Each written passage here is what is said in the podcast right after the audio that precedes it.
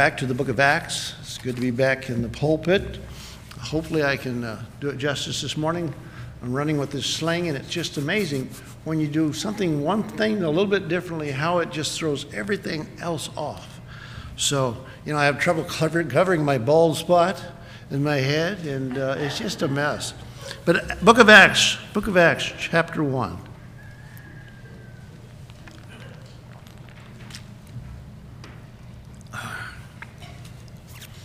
I don't know. I'm kind of tempted sometimes just to let the eyebrows grow and comb them back.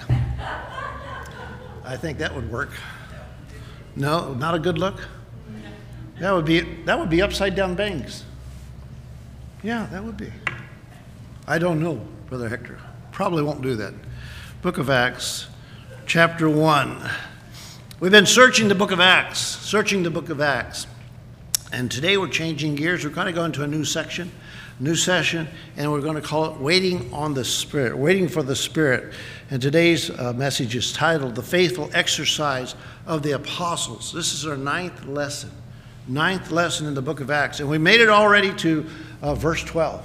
Already to verse 12. So that's pretty good. Remember this morning, what are we doing? We're taking a slow walk, a slow walk through the book of Acts, trying to take in all the sights want to see everything, catch everything. It's amazing. I think it's in tonight's message.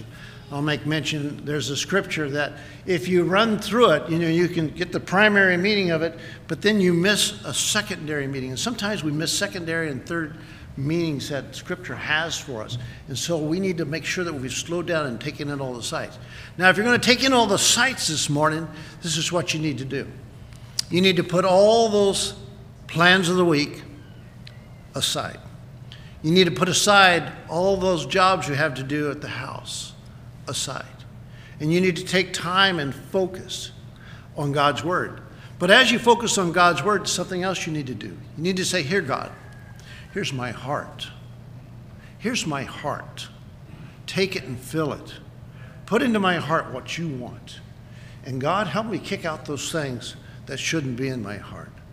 So let's take a walk through the, the book that, you know, the Lord Jesus Christ died on the cross and then he gave us this book and preserved it for us. That's how much he loves us. So as we're going through this, we got to make application in our lives. How many know the verse, Romans 15 4? Can you quote it with me? For whatsoever things were written aforetime were written for our learning, that we through patience and comfort of the scriptures might have hope. You know, we live in a hopeless world. We live in a world that's crazy. Uh, they have the, what's called, called now the cancel culture. Everything's getting canceled. You know, have they canceled Bugs Bunny yet? I don't know if they canceled Bugs Bunny yet or not. But I mean, it's just, we've lost our minds, folks. We've lost our minds. And if we want to find anything that has stability, that has meaning, that has strength, that has truth, we're going to find it from God's Word this morning. That's where it's at. During our slow walk, we've looked at the person of Christ. The person of Christ. Remember, we learned about his many infallible proofs of his resurrection. And he did, he did that on purpose so that there was proofs of his resurrection. We learned about the promise of the Holy Spirit to come. Spoke about the priorities of focusing on the things pertaining to the kingdom of God. We talked about the program that was designed by God we watched as he parted, he ascended, remember? And the two uh, angels standing there, you men of Galilee, why stand ye here gazing? And then we talked about his return. And today we're going to get into waiting for the Spirit and the faithful exercise of the apostles. Let's read together in Acts chapter 1, verses 12 through 15.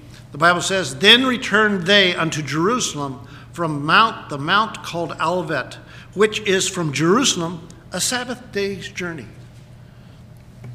And they went, and when they were come in, they went up into an upper room, where abode both Peter and James and John and Andrew, Philip and Thomas, Bartholomew and Matthew, James the son of Alphaeus, and Simon Zelotes, and Judas, the brother of James.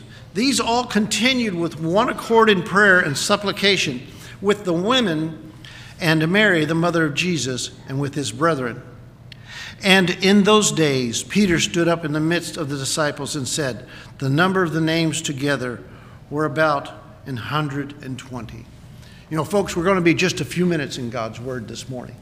But I beg you, I beg you, I beseech you to allow God to spend some time with you today. Okay? We've come here and we've gathered together, and that's great. We made that effort. But really make the effort where you give Him your heart and say, Here it is, God. As I pray, you pray in your heart that God will have His way in your life. Father, I ask you now, be with me. Lord, uh, may I say things that you would have me to say and nothing else. Father, I ask that you would bless us today. Lord, I know the heavy hearts here today. There, we have uh, folks that are injured because of accidents and uh, loved ones moving away, and uh, we've got one in the hospital, Lord, that's preparing for surgery. God, we're a needy people. There's no doubt. We are a needy people, especially me. God, fill me with your spirit. But we need to hear from you today. We ask these things in Jesus' precious name. Amen. Well, this is their first assembly. Verses 12 and 13, let's read them together again. Uh, then returned they unto Jerusalem from the mount called Olivet, which is from Jerusalem a Sabbath day's journey. A Sabbath day's journey. How many know how, how far a Sabbath day's journey is? A far a Sabbath day journey. You know, it's an approximation. What you got? Well, I got about 2,000 yards, which is 1.136 miles, I think. Look that up there, engineer. Uh, it's, uh, there's 1,760 yards in a mile. So you couldn't go very far, a Sabbath day's journey on a Sabbath. You know, it was the law. You could only travel so far. And the rabbis had uh, turned in what should have been a national blessing, a day of rest. They turned it into a, a day of burden. They have put so many rules and things onto it. I mean, you know, it's, it's kind of like the laws of our land. It seems like we've got a good set, we've got a good platform. Uh, okay, I'm going to be a little political here.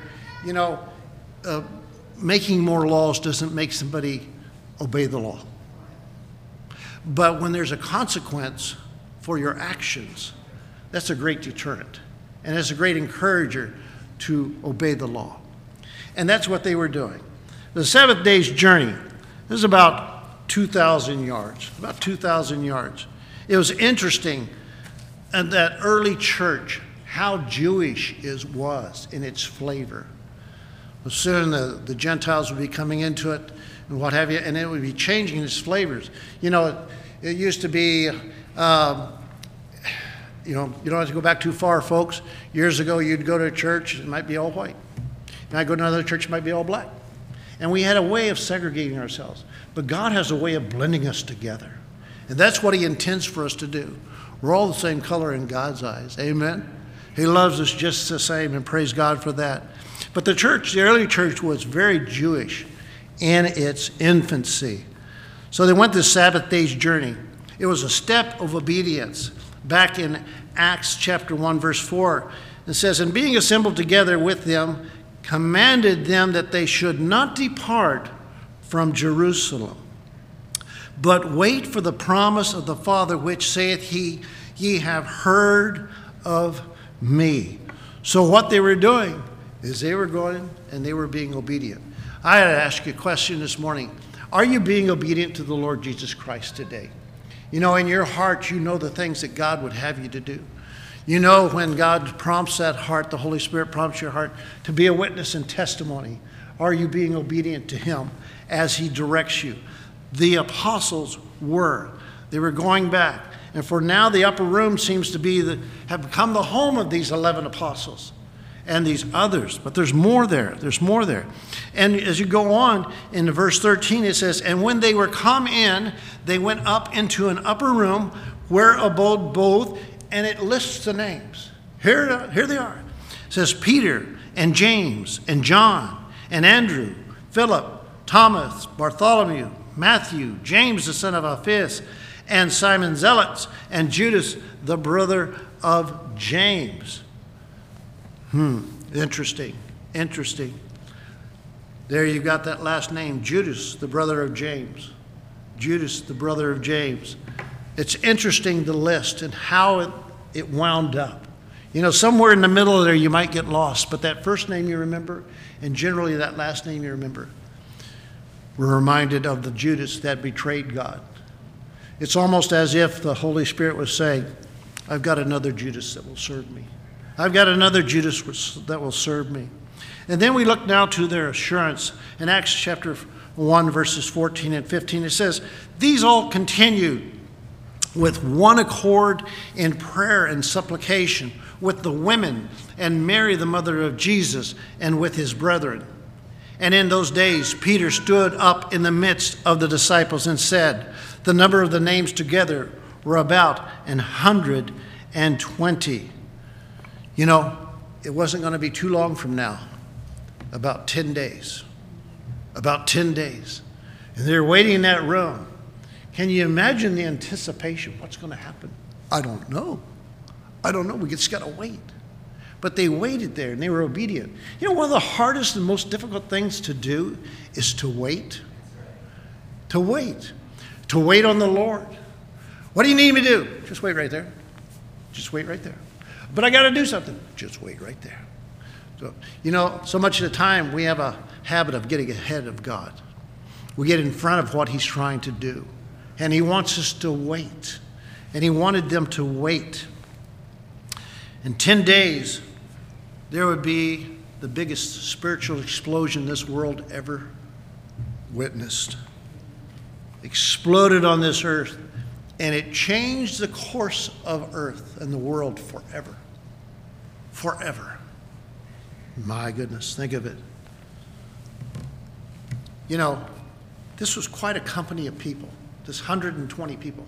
Just 120 people. Just 120 people. Imagine what McKee Road Baptist Church could do if our company would all be in one accord, waiting for the direction of God in our lives. Waiting. What kind of company were they? They were a persevering company. It says, These all continued. Sometimes we grow tired. We think, Well, I keep going to church, nothing happens, nothing happens, nothing happens. Keep going to church. You know, folks, be faithful. Be faithful. I think every one of us to a person would say, We'd love to see this, this building overflowing with people. God did not call us and say, I need results. He called us to be faithful. You be here. You be here in your place. You do what you can. Don't try to do more than you can, but do what you can. But these all continued. You know, they did not know how long they were going to have to wait. How long? Just wait. Just wait. Just wait. But they waited as long as it took for the Lord to fulfill his promise and send the Holy Spirit. They had a mind that was set. This is what he said to do. This is what I'm going to do. You know, the Bible has talked about going into all the world and preaching the gospel to every creature, being a witness and testimony. Are we doing that? Are we being faithful to do that?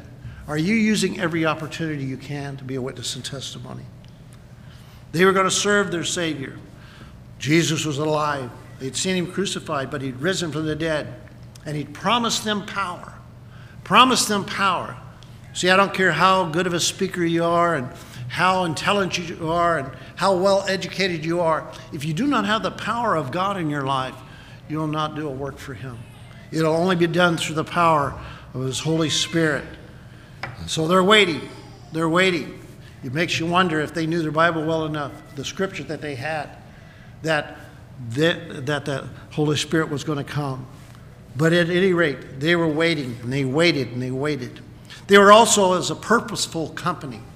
They were a purposeful company. It says these all continued with one accord. I cannot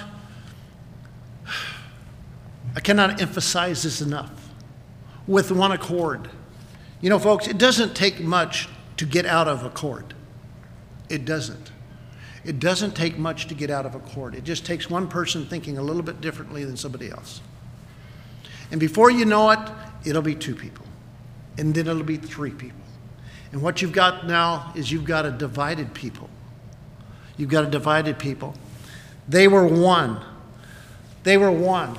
I can only imagine when they would go into that upper room and look at each other, their eyes must have been just beaming, gleaming with excitement, the smile on their face. Are you ready? It's going to happen. It's going to happen. It's going to happen. When's it going to happen? I don't know. There was nobody that had a dissenting voice.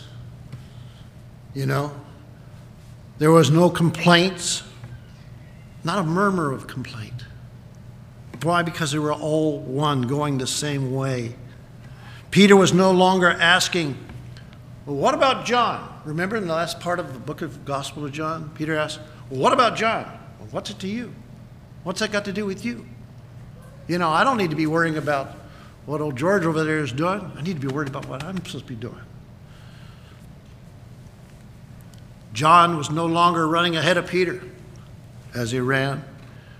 Peter, maybe he was a phlegmatic, I mean, Thomas, maybe Thomas was a phlegmatic. He was not pouring out cold water on everybody's plans, you know, just doubtful Peter. Philip was no longer asking for signs. They were all in one accord, united, purposely waiting for God's next move.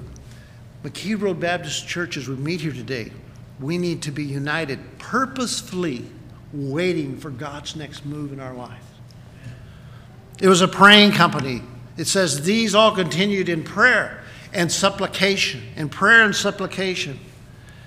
This prayer meeting lasted, I don't know, 10 days or so, huh? Praying, praying. But I would imagine that they would have waited 10 months if that's what it took if that's what it was taken. What'd they pray about? They probably prayed about unity. God, may we be united together in your purpose. Are we praying that way this morning, Road Baptist Church? Praying that they'll not quench the Holy Spirit. Who did they supplicate for? Maybe some of their unsaved relatives. Maybe they prayed on their behalf that God would save them. Are you praying for the lost? We should have a list of lost loved ones that we're praying for. And it was a precious company. It was a precious company. There was no company of individuals in the universe more precious to the Lord than this small group right there. And there's no more precious group to the Lord Jesus Christ than this small group here today, Road Baptist Church. They'd all crowded into that upper room.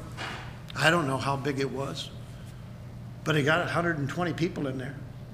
I've been in some church buildings where they just pack it out. We used to meet there on Pacific Coast campus in Billington, and I think that uh, room was meant to hold about 200, and we put about 320 people in there. And my goodness, they didn't have air conditioners; they had fans, and everybody would try to get there early to get underneath a fan. You know, why it was hot. And we were there in our suit coats and ties and just sweating, and those ladies sit there in their sleeveless shirts, dresses. I don't know why we do that to ourselves. I don't know. I don't know. But they were a precious company, a precious company. These all with the women, Mary, the mother of Jesus, loved the Lord, his brothers. What women were these? Probably Martha, Mary of Bethany, Joseph Barsabas, surnamed Justus, was there. A man named Matthias was there. You have to ask yourself the question was Lazarus there? Maybe. What about Nicodemus? Was Nicodemus there? Maybe. They're not mentioned. They're not mentioned. Mary, the mother of the Lord, was there. But you need to notice that she quietly took her place. You know, the Roman Catholic have pretensions or their claims or assertions of something, pretensions about the Virgin Mary, but it has no basis in Scripture at all. I love my Catholic friends, I do, but I will speak the truth to them in love. I will not hold back the truth for them because I'm afraid it might hurt their feelings.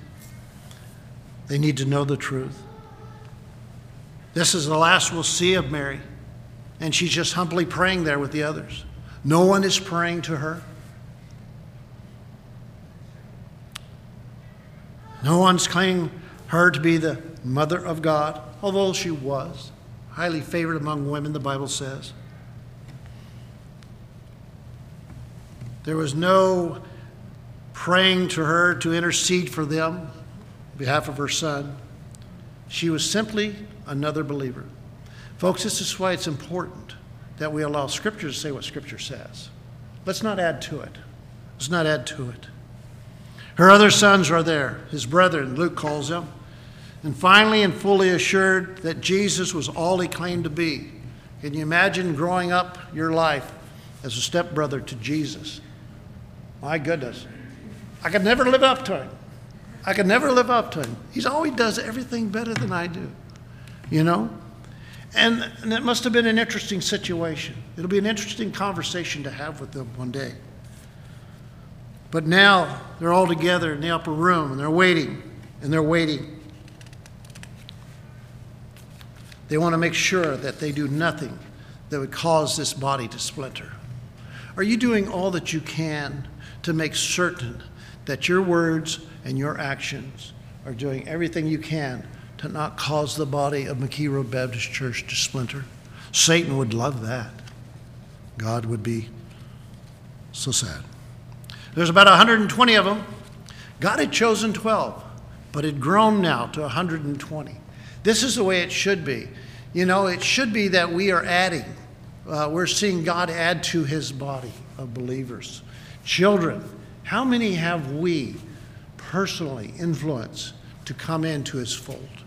Just consider that this morning. Well, it didn't take long for Peter to get up and say something. Verse 15, it says, And in those days Peter stood up in the midst of the disciples and said the number of the names together were about 120. He just stood right on up. He just stood right on up, and he's had something to say. You know what? This is the Peter that just a few days before had denied the Lord Jesus Christ. Can you imagine the humility and the shame that he bore when Jesus focused his eyes on him? I can't imagine. But let me tell you something here, folks. Take, educate yourself because of this. Peter, seemingly at that point in time, could have ran off in shame and just been lost in the world and gone fishing somewhere and never been heard of again. But he made things right with God. He got his heart and life right with God. And now he's standing up and he's the leader that God intended him to be. His disgrace has been forgotten. He's a natural leader.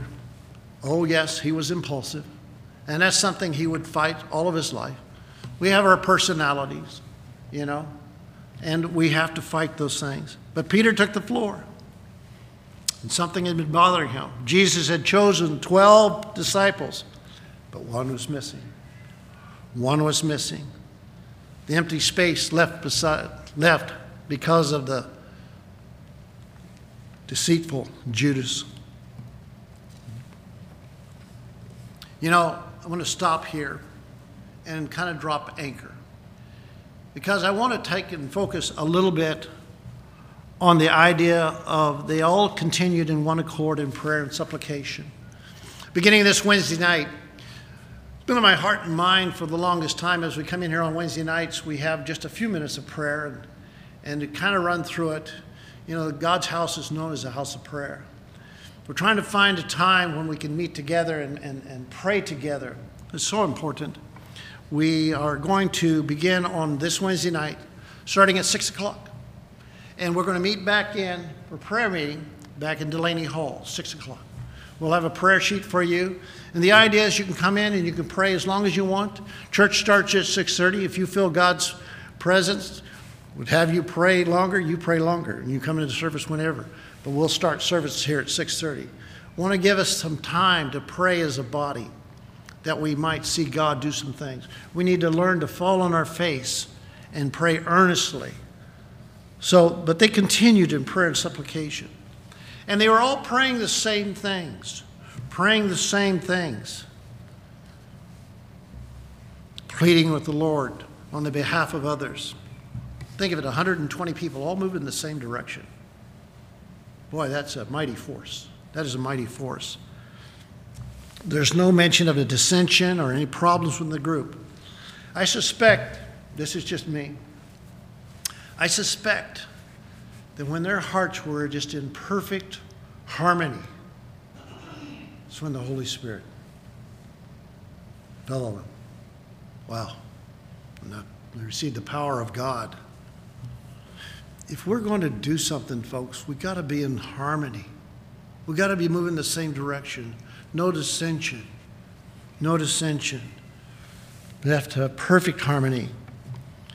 One of the things that will affect us greatly and hamper us if there becomes murmuring, if we have a murmuring.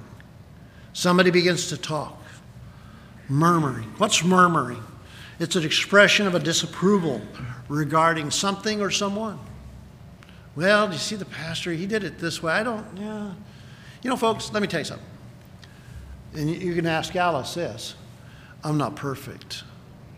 I'm not perfect. But the church did call, and I answer the call, and I'm the pastor. I don't doubt my calling to be the pastor of the church, okay? But I will give an account for how I deal with you folks, what I say, and how I do. I want to make sure that I'm giving you good instruction. But I am the pastor. If ever, if ever you have a question about anything, if ever you have a doubt about something, if ever you think, I don't think that's a good idea, just come right on up and talk to me. I am so easy to talk to. I think. I think. I, I work hard at that. I try to listen. Uh, the old saying, you know, you have two ears and one mouth. So we need to listen twice as much as we say. Folk, don't let, don't allow anything come between you and another member, uh, me and yourself, that there's murmuring. Why? Because it'll fraction this church. It will cause this church, it may not split it, but in essence, it'll do the same thing because we won't be heading the same direction. We can't murmur. What's God say about murmuring? Take your Bibles and turn to the book of Numbers. Book of Numbers.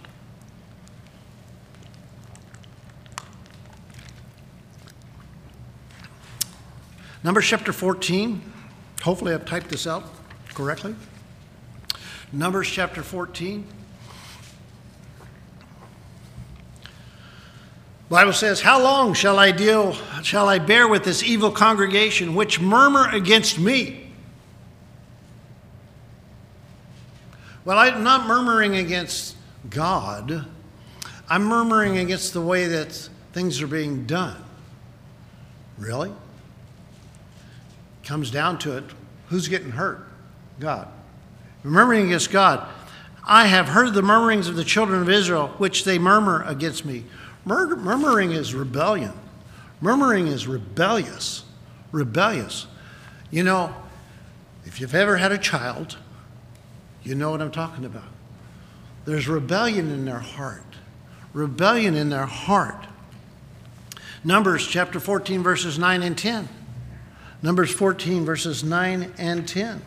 The Bible says, Only rebel not ye against the law of the Lord, neither fear ye the people of the land, for they are bread for us. Their defense is departed from, um, and the Lord is with us. Fear them not. But all the congregation bade stone them with stones, and the glory of the Lord appeared in the tabernacle of the congregation before all the children of Israel. It took the glory of the Lord to prevent these rebellious people from sinning any further.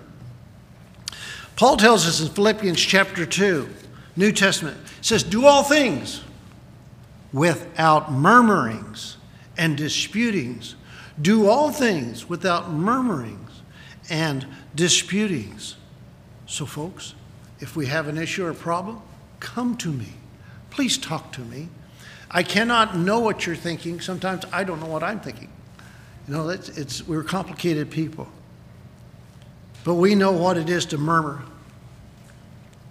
We do it under our breath.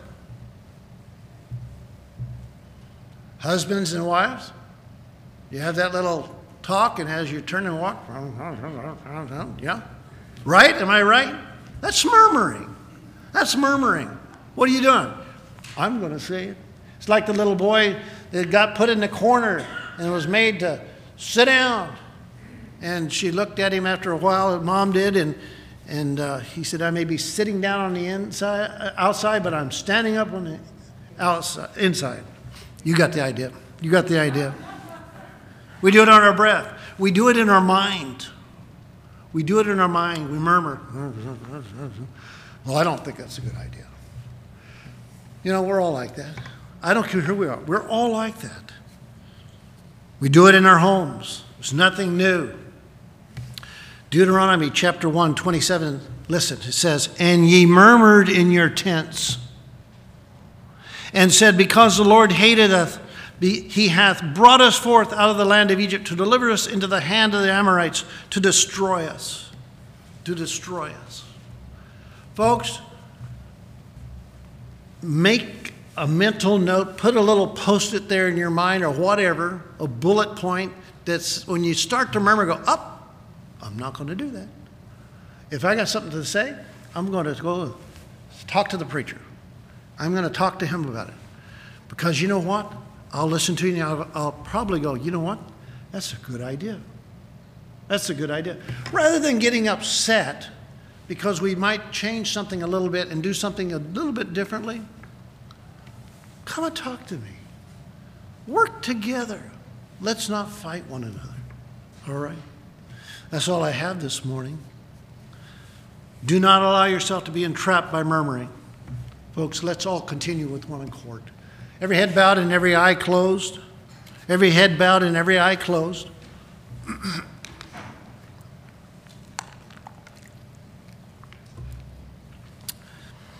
you know, as we're walking through the book of Acts and taking this slow walk, we want to make sure that we continue in the apostles' doctrine. That's what we're trying to do.